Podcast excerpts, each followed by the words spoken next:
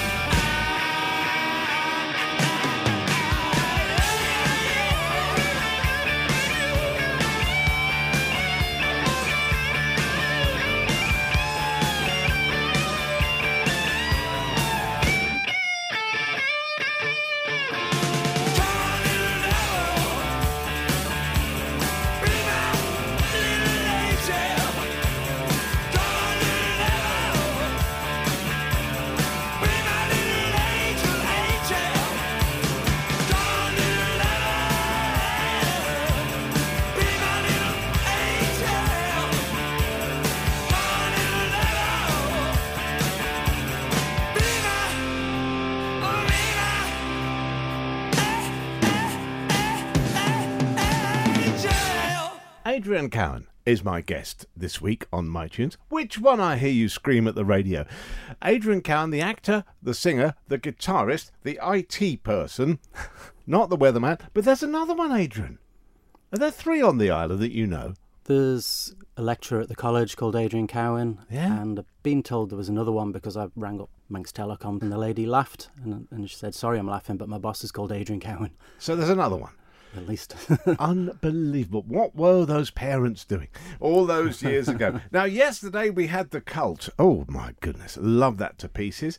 I'm really looking forward to today's choice. I'm going to save talking about once until the end of the week because I know you've chosen the track from it. I know it was a hugely important show for you and for everybody involved. And for all of us who went to see it, it was jaw dropping. There's no two ways about it. It was a sensational pull together of talent, of the whole scenery, everything. But we'll talk about that on Thursday. Today, I want to talk about your job. IT. The whole world is driven by computers. Is it something that you got into early on, or did you go into it later? I always liked computers when I was younger, but didn't start working in IT. I went to college to do art, and then went to uni and did glass and ceramics, and then came back and started various temping jobs. But I always seemed to be the one in the office that people would come to with, you know, if they had a computer question. So then I, I did get a job with an IT company, and then a friend who had an IT job asked me to be his assistant. So I started as that, and then he left, and I became the IT manager, and I've been there 21 years now. The same company. Wow. Wow. Give them a plug. It's called Aston International. It's a small CSP, family run, so CSP. corporate service provider. Thank you. Just check it. Just showing my ignorance. Go on. But you know, I've said there, computers. Even if you don't use one regularly yourself, your world doesn't work without them now. No, everything relies on technology nowadays. You can't do anything. And even when you think you're you're not interacting with the computer, you might be. You've got your phone in your hand all the time, and that's a computer, isn't it? Yeah. Where's it going? Where's all this going? Because I, I know there's been a new chat bot. I was interested to hear in the reports about that. But it's more like Alexa, but it's sort of more complicated than that. No one seemed to be able to explain how it worked. but it was like Google and Alexa all woven into one. Where's this all going, Adrian? You'll probably find that instead of going to see your GP one day, you'll speak to an AI type Alexa type program that you tell it everything that's wrong with you, and the algorithms will probably come back with what's wrong with you. Already, yeah, I know Apple Watches and other products can li- liaise with the health uh, services. They can measure all sorts of stuff. Yeah, they've got um, blood oxygen and you know, heart rate monitors and all sorts in nowadays. I'm always scared of them. I tell you why. When I went to see 2001 the very first time, and Hal didn't want to open the doors, and Hal was getting a bit bit stroppy, I thought, oh, uh, this is where it's going. this, and then Terminator, and then all of it. So I, I'm anyway. I'm I'm just naturally slightly wary of them when they get very clever. Yeah. When they get very clever, I'm a bit worried. Now then, we are going to have a live track in a moment from a band. Sadly, I wish I had. I never got to see them. What has drawn you to Thin Lizzy? Well, when I was a teenager, I lived in a pub in Laxey and I started going to pubs to watch bands. And I remember being in total awe of guitarist Kev Cleater. And I started listening to music like Gary Moore and Thin Lizzy. And a lady who worked in the pub with us brought this album in for me one day. She bought one for somebody and they already had it. And I just, it was the Live and Dangerous album by Thin Lizzy. And I just loved the artwork on it. And I loved the production of the live music and I could have chosen any of the songs off this album, but I went for Still in Love with You. Comes after some of the heavier tracks on the album, so it brings a nice calm feeling, and I just love the, the guitar playing in harmony and Phil's lyrics. Here it is. Thin Lizzy from Live and Dangerous. Other versions are available, but you won't hear them here. Uh, still in love with you.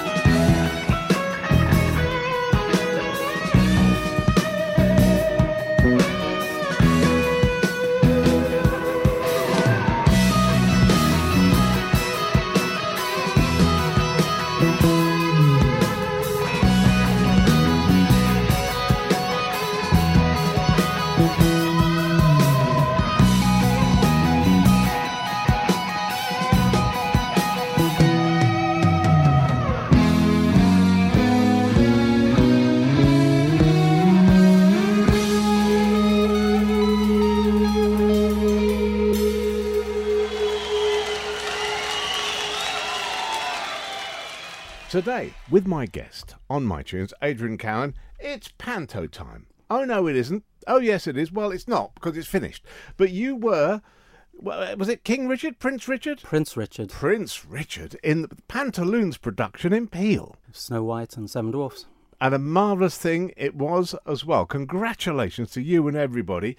Uh, when did you sign up for that? I was still in rehearsals for once, and my colleague Victoria, who I sit next to at work, she's been involved in the Peel Pantaloons for many years, and she knew I'd done a few shows at this stage, so she was telling me that, as usual with these things, they don't have enough men auditioning. So I went along and auditioned, actually auditioned for the Dame because I thought that'd be a fun thing to do, but oh, then Oh yes. I got the role as Prince Richard. Wonderful. It's a great bunch, and the Peel Pantaloons, as you said, they've got a lot of history and a fabulous bunch. A- A good, good team. Yeah, it's great. Uh, it, I watched them a few times because my colleague was in it, so I've probably seen four of their shows. So now to be doing rehearsals and actually now doing the show with the people I recognise, you know, from doing those shows is a, is a, it's a bit surreal, but it's, I'm getting to know them. It's a good laugh. Very different atmosphere from the Gaiety. Very, very up close and personal in in the, in the centenary. It is. You'd think the Gaiety would be more nerve wracking because it's you know 800 capacity um, venue, but and you think oh it's only 250 or something in the Peel Centenary Centre, but as you say they're much closer. It's much more intimate, and you can hear them and see them some of the time. So it's a bit more nerve wracking. And um, the director came to see once, and you know she said I, I had a, a song, a duet to do with Sarah Elder, and she said, "Oh, we came to see you um, once. Would you pl- play the guitar for your song?" So I'm playing the guitar in the panto. I, I've not seen that before. No, it's again, it's uh, well, we're going to talk so much about once tomorrow because that was, I think it was a turning point for you, actually. Definitely, yeah. We'll, we'll, we'll come on to that tomorrow. Would you do a panto again? Yeah, I've got something in mind to do for next year, so I don't think I'll do it next year, but I'll I'll consider doing it again. It's good fun. I haven't done panto for years, but I always used to think there was so much fun, and the audience, if you get a good audience and they're working with you, because they've got to join in, Mm. haven't they? If they just sit there and do nothing, it's not good. But you want them to spark up. Yeah, that's the, the fun of panto, and even even if the if it goes a bit wrong, the audience they love that. They just heckle you and join in, and you know, I think they love the, love the, the interaction that you get, which you don't normally get in the, say on the Gaiety in a normal musical, but in panto it's all about interacting with the audience. Totally. Well, well done, all of you. Peel Pantaloons. It finished just last week. This is a wonderful track. Tell me why you've chosen this from Crowded House. Well, in 1996, I went traveling around the world, and I arrived in Australia, and it, on the day of Crowded House's farewell um, concert, it was on the steps of the Sydney Opera House, and we we got there in the morning and we were drinking, and then the jet lag hit me, and I just had to leave, and I wasn't sure who Crowded House were anyway, but um, then the concert was on TV a few weeks later, and I knew loads of the songs, and it was a massive regret that I'd missed the concert. And I'm a huge Crowded House fan now, and I play many of their songs in my set. And this song is called "Don't Dream It's Over." So when things are tough, you you can think of that in two ways: don't dream it's over, or kind of don't dream that it's over, which is more optimistic, as Yeah. in don't give up on hopes or your dreams. Well, let's go for the second option. It's nearly Christmas. We'll go for the second option. Yeah.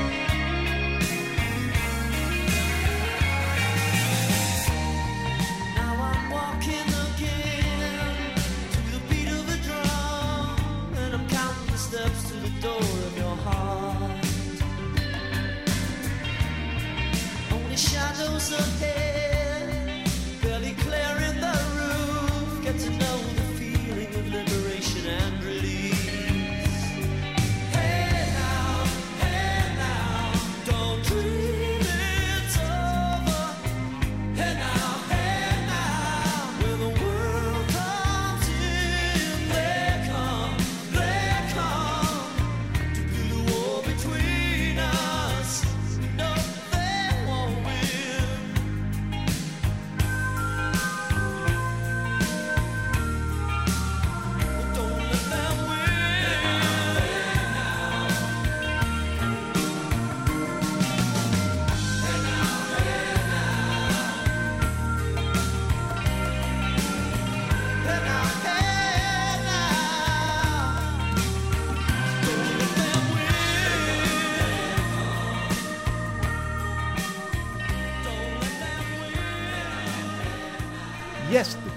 with my guest on iTunes, Adrian Cowan, not the weatherman, not the other one. Other other Adrian Cowans are available, and uh, Mr. Weatherman is going to be on here in the new year. He doesn't know it yet. Don't tell him. Don't tell him, Adrian. we mentioned once a couple of times. Honestly, whenever I talk to anybody who's been remotely involved in it, I just say thank you because it was one of the finest things I've ever seen on stage ever. It was magical, and all of you came together to deliver something so special. Did it feel as special for you as it did for us, the audience? It did once we got it on stage and we saw the reaction from the audience. It, we knew it was something special. When we started doing it and rehearsing, it was a bit of a risk. We were thinking some people have seen the film, um, people might not have heard of the musical, and we weren't sure how well it would go down. And it was such a difficult thing to do. You know, even weeks before we actually put it on stage, there were still songs we hadn't. You know, the harmony a cappella uh, version of Gold, we hadn't practiced that very much. There were still things that were just coming together at the very end. And by the time we got it on stage and we got the audience in and we got standing ovation on the first show, we, we were like, "This is special." The audience have got it, and then the tickets started selling, and Yeah. some people kept coming back. You know, one guy came five times to watch it. Well, I'm not surprised. I'm seriously not surprised. And you're right, the standing ovation. I haven't obviously been to every show since the Gaiety Open. Nobody has. uh, 100 odd years. But it was such a quick standing ovation. Boom, everyone was up. Every night, every afternoon, bang, on their feet. It took us by surprise because some shows you get a week in the theatre to get everything ready and do your tech rehearsals. With once we only had a few days.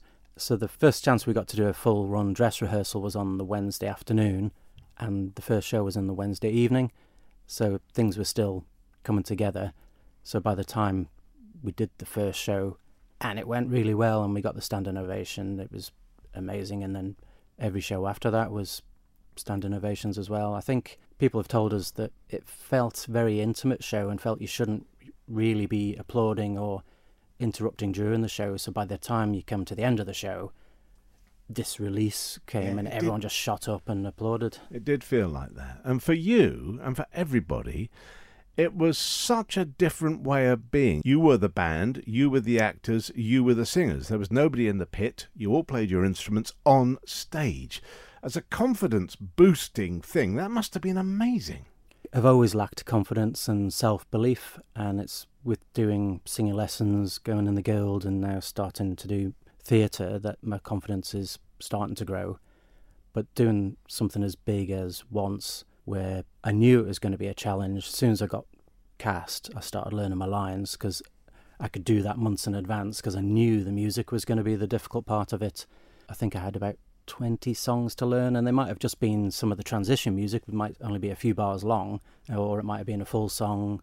And some of it, I just couldn't even get the strumming pattern, and people were sending me videos of how to do it. But you just keep plugging away at it, and once you learn one thing, you're like, oh, I couldn't even play that last week. And it just, your self belief and your ability improves. And, you know, by the time the show happened, you know, I could play the bits I needed to play, you know, and knew my lines and everything. So it, it was such a feeling of satisfaction and from having a lack of confidence to, to be able to do that show and come out the other end of it, you know, I do feel it was good for me. Well, it was amazing. And I'm so glad it was done here on the Isle of Man. We're going to have to finish the week with uh, a track from it. Incidentally, dear listener, there's a bit more on the podcast. So come back later today because Adrian's going to be choosing a Christmas song for us on the podcast only.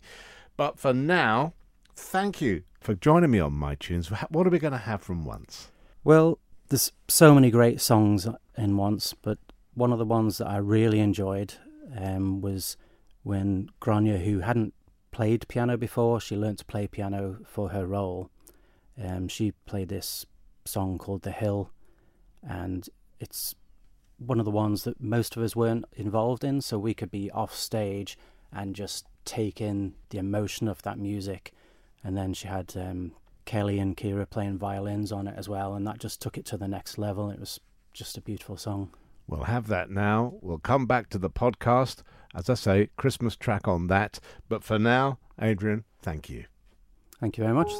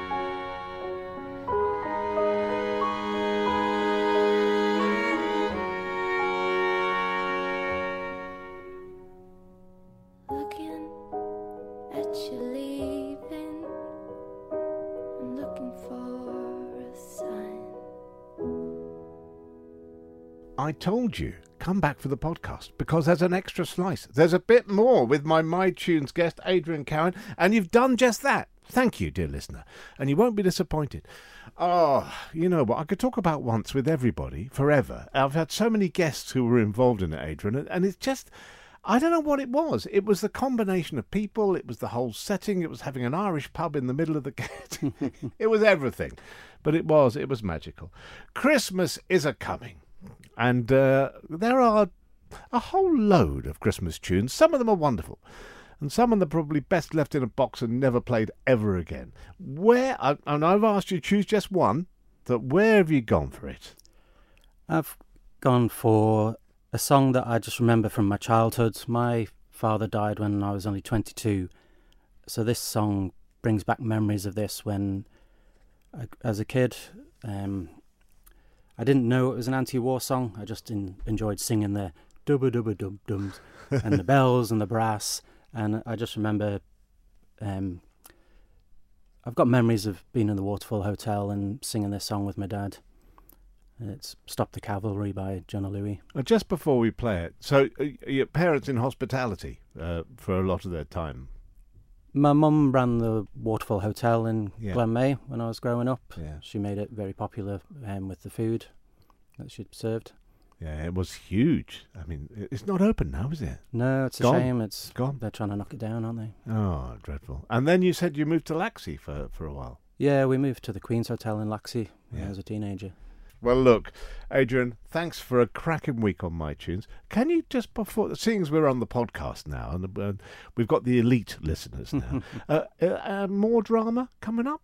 Yeah, the few of us from the Pantaloons are going to do a murder mystery at the Regency Hotel at some point. point, and then I'm hoping to audition for Elf. That's a centre stage one next year. So I'm hoping to do that. That'll be great. I love the movie. Uh, it- it'll be a great show. It should be fun. At my age, there's only so many roles you can go for, but there's at least three in that that I could probably go for. Well, we'll look forward to that. Adrian, thanks again. Let's have Jona Lewie and happy Christmas. Happy Christmas to you.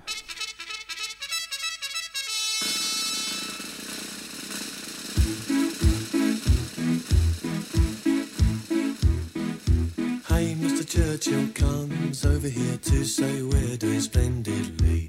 But it's very cold out here in the snow, marching to and from the enemy. Oh, I say it's tough, I have had enough. Can you stop the cavalry?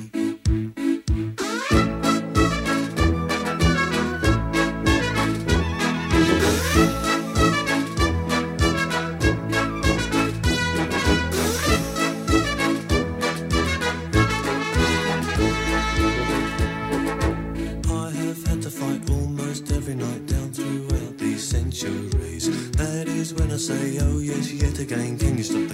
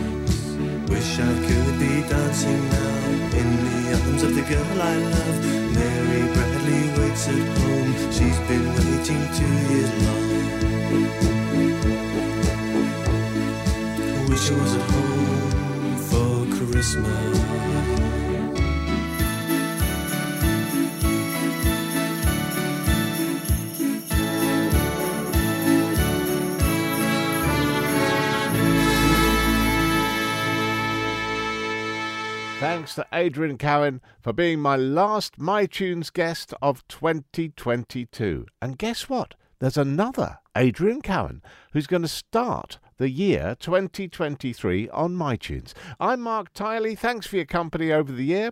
Here's to a cracking new year, and thanks for dropping by for the podcast section of manxradio.com.